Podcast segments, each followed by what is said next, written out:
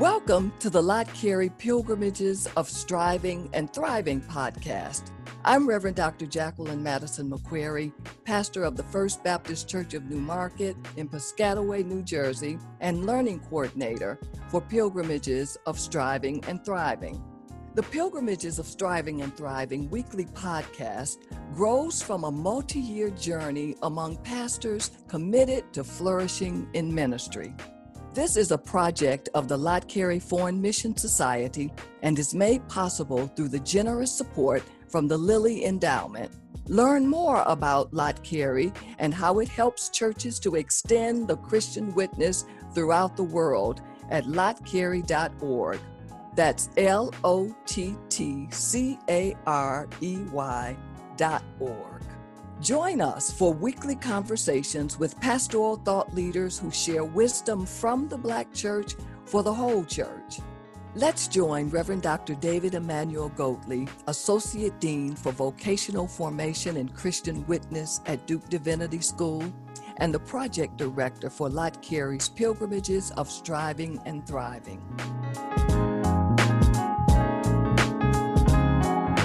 This week, he's in conversation with Reverend Brenda K. Harewood, Superintendent Pastor of Guyana Missionary Baptist Church in Guyana.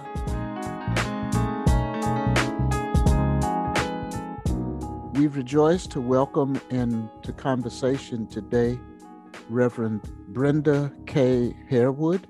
She's the pastor and superintendent of the Guyana Missionary Baptist Churches which has its headquarters in Georgetown, Guyana. Reverend Harewood, thank you so much for joining us in a conversation around flourishing in ministry today. Thank you for giving me the privilege, Dr. Goatley. I'm delighted to be here. We've been conversation partners for decades now. so, That's right. Yeah. We'll just stop at decades. How's that? We've been on a journey with uh, a number of pastors for a few years on something we call pilgrimages of striving and thriving. It's a journey concerned with flourishing in ministry. And uh, we've been talking about flourishing in different ways. And one way is to talk about flourishing similar to a tree, where there are sometimes leaves and other times blossoms. Sometimes the leaves are falling away, and at other times there are only branches, but still the tree can be healthy and thriving. Can you describe for us, in whatever ways you are inspired today, to talk with us about what flourishing in ministry looks like to you? I'm a short gardener. I like to, to think around, and I'm beginning to see my daffodils shooting up. Um, so, but one of the things I, I think it's important to to realize that when we talk about thriving, it's not limited to what the mere eyes can see that that growth is something that's going on even when we can't see it. Um, so i think for for ministry as we think about what it means to flourish i think one of the most important things for us is to realize the importance of authenticity to to be authentic in how you present and in who you are. And I think there are a couple of things for me when I think about authenticity and ministry um, a sense of self awareness, a clear and good sense of self awareness, um, the willingness to constantly evaluate and reevaluate oneself and to not get too comfortable in your successes, but to always encourage new growth. Because if you go back to the tree in gardening, if if you don't encourage new growths, especially if you're growing, I'm talking about flowers, is that they'll disappear. So so so there must be um, the soil must be tended to so that new shoots are always coming up so that the garden can remain pretty. And then um, the other quality I think that is key is resilience. Um, because it's so easy for us to to do well when things are going well but but but to know that that growth and and living this authentic life requires the ability to to push through you know i talked about the, um, my daffodils Mm, you know, a few months ago, there was nothing. It was just soil and whatever sod you'd put on it. But but it was able to push up.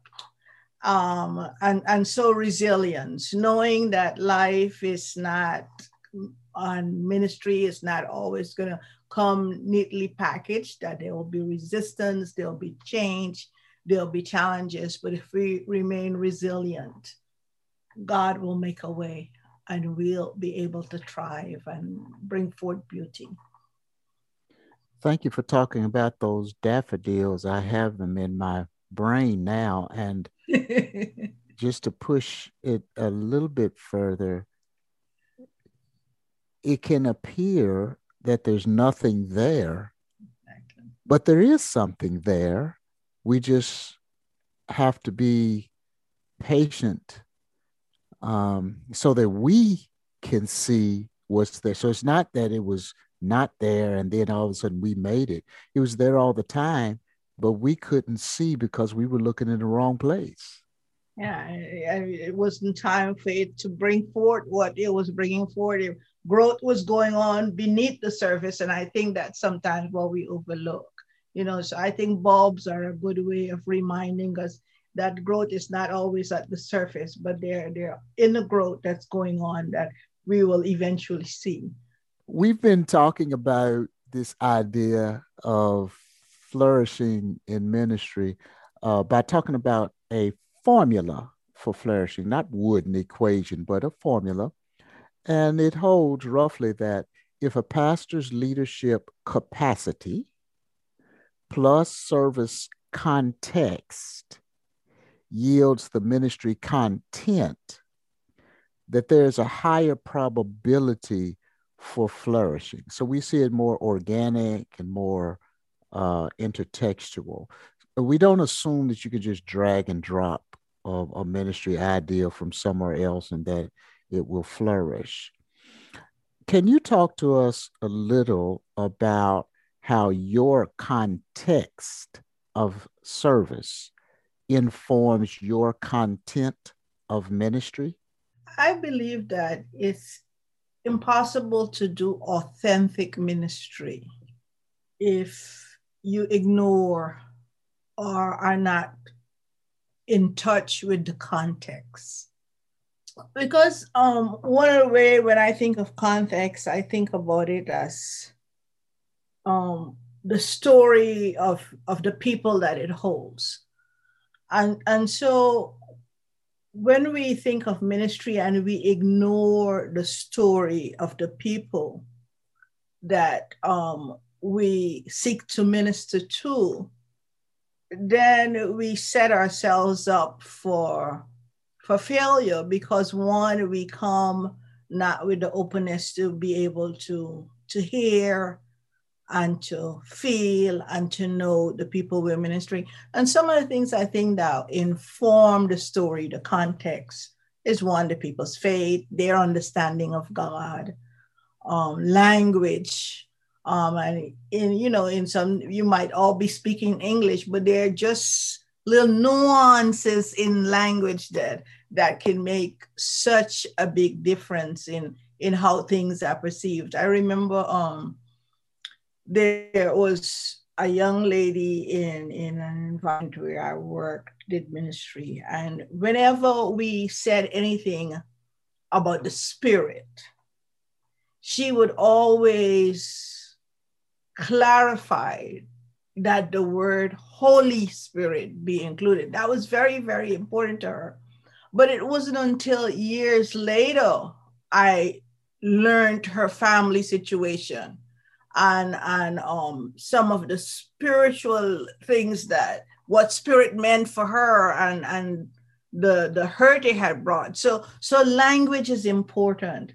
Also, um, is in the story of the people that that you know who their heroes are, who who the enemies are, how enemies are formed in some community. What are the things that offend people? And, and some of it is so offensive that it would go for generations. So, so knowing the story, um, being able to reflect with people on how they perceive success, failure, what are their fears, what are their hopes, all these things are what shape a person's story. So if you come to that context and you ignore this, how do you connect? How do you relate to, to what people are dealing with? So for me, that's very, very important. I don't think you can do ministry without context. Um, so it is key. Related to this formula uh, is context and how context informs the content of ministry. But we also have been encouraging pastors to think about how their capacity, how their leadership capacity informs the content of ministry. Can you share with us some ideas uh, that occur to you related to how a pastor's capacity contributes to content. I also think it's important for us not to limit capacity to ability. And I think I think very often as leaders we confuse the two and we think it's based on our our education and you know that kind of stuff but I think when, when we, we're talking about capacity as ministry leaders, um, we must think about how pastors develop the the ability to inspire others. So, so to me, that that would be some of the things where we talk. One of the things we talk about capacity, because I, I think I think a, a good pastoral leader, um, one of the things you should be able to do is help people to see in themselves what they might not even realize they have to, to help them to see their deepest their some of their greatest potential. I think one of the the other areas where we can help um, where pastors are helpful if they develop this capacity is um, is realizing how important it is for us to connect to people emotionally. And, and I'm not just talking touchy feeling emotion. I'm talking about helping people to, to realize that, that you are aware of their struggles. You are aware, or you might not be living it, but you can empathize. So, so the ability to empathize is is is area of capacity building that are key for for for working in any context. Um, the other thing that I I think are some so another area for us to to think about is to to help people to to clarify for themselves what does success or or or doing well in in my goals and achievement? What does it look like? And, and not try to define it for them. Because, because then we have people trying to live up to our dreams rather than their own. So, so being able to help people to define for themselves what success look like. And then um, the other area of capacity building that I think is important as a leader is we need to know as pastoral leaders that we're not called to be perfect, but we are called to work with our greatest shortcoming, knowing that we, we, we need to be aware of where our shortcomings are so that we can surround ourselves with mentors, friends, others who can help us to, to still reach the goal. But I, I think sometimes we are so bent on covering up where our weaknesses are that we overcompensate and and and overemphasize our strengths and and in that but in doing that we we somehow convey the message to congregants that you're not supposed to have any vulnerability that that that part of being in christ is that you must be perfect. So so for me when i think capacity building i'm thinking of leaders. How do we develop these things A word to our listeners. Lott Carey's Pilgrimages of Striving and Thriving podcast is funded by the Lilly Endowment through its Thriving in Ministry initiative. We'll be right back with more from the interview.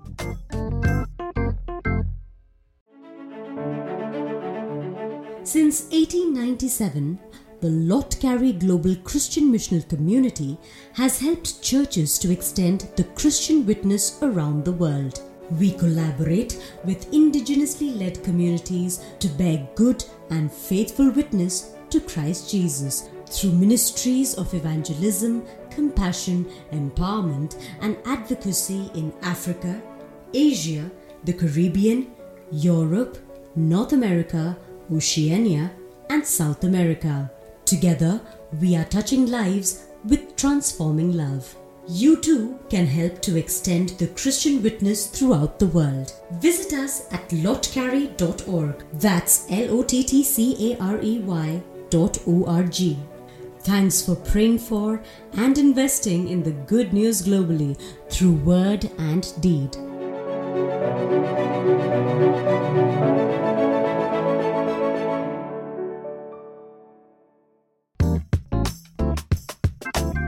Welcome back to the Lott Carey podcast, Pilgrimages of Striving and Thriving. I'm Reverend Dr. Jacqueline Madison McCreary, the learning coordinator of Lott Carey's Thriving in Ministry program. Each week in this podcast, my colleague, Reverend Dr. David Emmanuel Goatley, interviews a prominent Black pastoral leader to gain insight for flourishing in ministry. Now, back to more of his interview with Reverend Brenda K. Harewood, Superintendent Pastor of the Guyana Missionary Baptist Church located in Guyana. The Lord has blessed you with uh, an amazing journey. You've studied and earned degrees uh, in more than one country. You're multilingual. Um, you've ministered in various ways in different parts of the world. And some people would look at Reverend Harewood and say, wow, she's she can do everything. Uh, but all of us know that even no matter where we are today, we had to get there. So, can you talk to us a little bit about some area of leadership that you had to develop? one of the areas I think that, and it has become my area of passion, um, is the ability to empower others. Um, I think when you are able to accomplish things and you know you are used to working and getting there, it's easy to um to buy in to the old pull yourself up by the bootstrap. But but we we need to realize that we got there because others invested in us. And had others not made a way for us. Yes, you had to do the work. Yes, you had to do the study. Yes, but but God used others to get us where get me where I am. and so for me, um, especially in this stage of my ministry, um, empowering others is very, very, very important for me. And so, you know, the thing about empowering others is that you have to be willing to meet people where they are. Um, you have to admit that what you do, what they bring, their offering will not be perfect. It might not be where you want it. But that if you stay with them, it's not about you, but it's about bringing out their best. And so being able to be patient and to pour into others um, has been one of my learning and one of my growing. And one of the places where I feel really comfortable in ministry. Was that developing of patience uh, a comfortable learning curve for you, or did you have to struggle at it? And how and, and how do people go about learning to be patient? I'm not sure that I, I set out and learned to be patient. I think patient becomes a part of the other things that I do. Um, the goal is investing in others. And one of the things that I learned is that investing in others does not happen overnight. So, so you have to give, like I was given the opportunity to fail and to try again. You have to so i'm learning to extend that same grace. So so for me it's it's a uh, having received grace um to be at a place where it's important that grace is extended through what i do what brings you the most joy as a pastor? Watching congregants find their wings. What does that mean to find one's wings? As you work with with a particular person or a group of person and then you you get to the point where you can actually disconnect and watch them thrive to go back to the language of this ministry that that's a, a good feeling somewhere along the line you've gotten some good advice about pastoral leadership would you mind sharing with us some of the best advice that you have received? The best advice I've gotten is that I cannot pour from an empty cup. But what it, what it calls me to is balance of mind, body, spirit. And it's it's so easy to get out of balance because whatever the project you're on, you're focused on that, that you can overlook the others. So, so, so the willingness to to re- to to be self-aware when when I'm out of balance and to try to get back in shape. So, so constantly reminding myself that if I pour from an empty cup, that I'm pouring emptiness, and to to try to to stay aligned for some pastoral leader who is listening to you and they're saying, "Oh, she's talking to me today about pouring from from an empty cup." What are some habits or practices or approaches that you find helpful uh, to fill the cup again?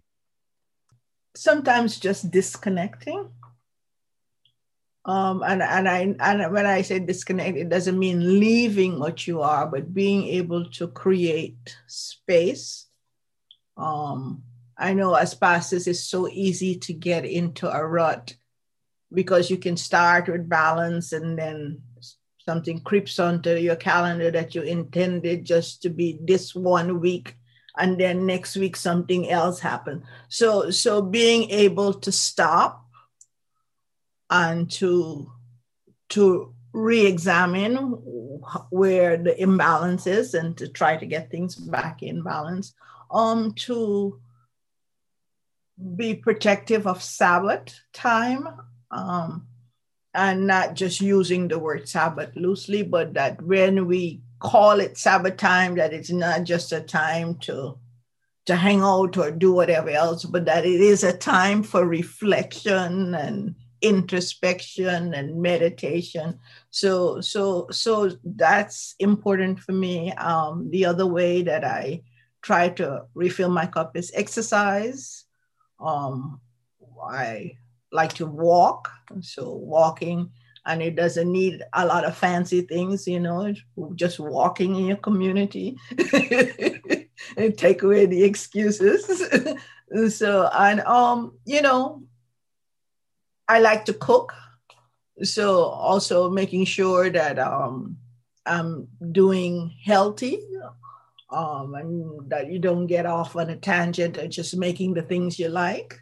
And then um trying and, and in this pandemic this has been one of the challenges and trying to connect reconnect socially um making sure that you know your your work life is not your whole life but that you have time for family you have time for friends you have safe places um, where you can just relax and revive so those are some of my strategies can you talk to us a little bit about how people might practice Sabbath, some things that they can do to practice Sabbath in a, a way that is an authentic experience? Um, and, and, I think for for each person it's different, but um, but I, I think Sabbath requires time for um, for me spiritual reflection um, reading, meditating. Um, for some people, you know, if you sing, that might be a way that you might connect. But but but it's important that it's a time that is not just empty time, but it's also a time for introspection and for for some form of spiritual discipline um, that would help because out of the Sabbath time, there should also come time of renewal. And for those of us who are pastoral leaders, most of the time when we're in worship, we are leading worship. We are always doing. But do we worship? You know, when do we create the time to be in God's presence? Not, not because we are doing it right and, you know, so many people are seeing it or we are leading people to do it when do we spend time with god when no one is watching? And how do we connect and feel that sense of being in god's presence? Um, so so creating those kind of space. So what we teach is authentic. You know how, how do we lead worship when we don't worship? How do you tell people to pray when you don't spend time in prayer? So, all of these things become for us intellectual exercises that we do with the people we lead. But if we are going to be, I started out saying that part of ministry and, you know, being a pastoral um, growing, you know, it must come out of a sense of authenticity, um, living an authentic life. So for us, for me, if you're going to fill that cup and if you're going to spend time with God and you're going to lead people to do this, then you must commit to it. So I think for our pastor um, and pastoral leaders, Sabbath should not be optional. There are folks listening to this podcast around the world and across the country. Some aspire to be involved in pastoral leadership. Some are already pastors in various parts of their um, journey. What advice could you give to our listeners about what they might do to flourish in ministry? You must live authentically.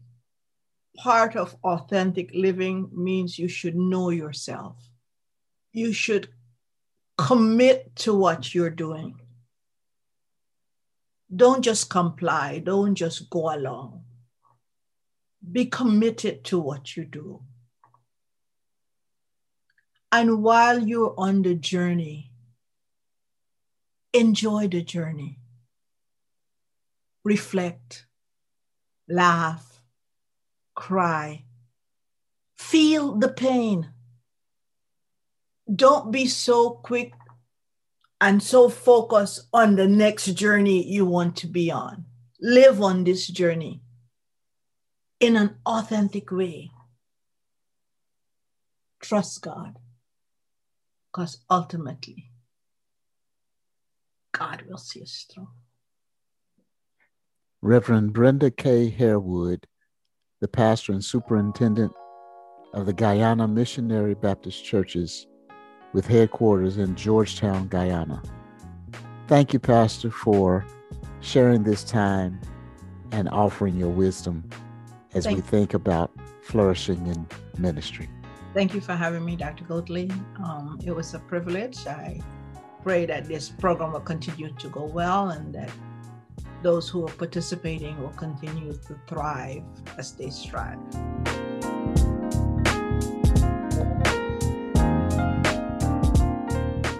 Thank you for joining us today for Pilgrimages of Striving and Thriving, a weekly podcast from Lott Carey as we listen in on conversations with prominent pastoral thought leaders. Join us next week for a conversation with a new guest and fresh insights. Wisdom from the Black Church for the whole church. I'm Reverend Dr. Jacqueline Madison McCreary.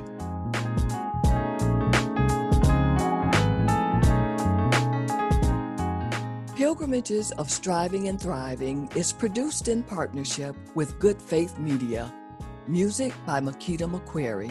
Share the word with those who need to hear it. Pilgrimages of Striving and Thriving, wherever you get your podcasts. Also, listen online at lottcarey.org.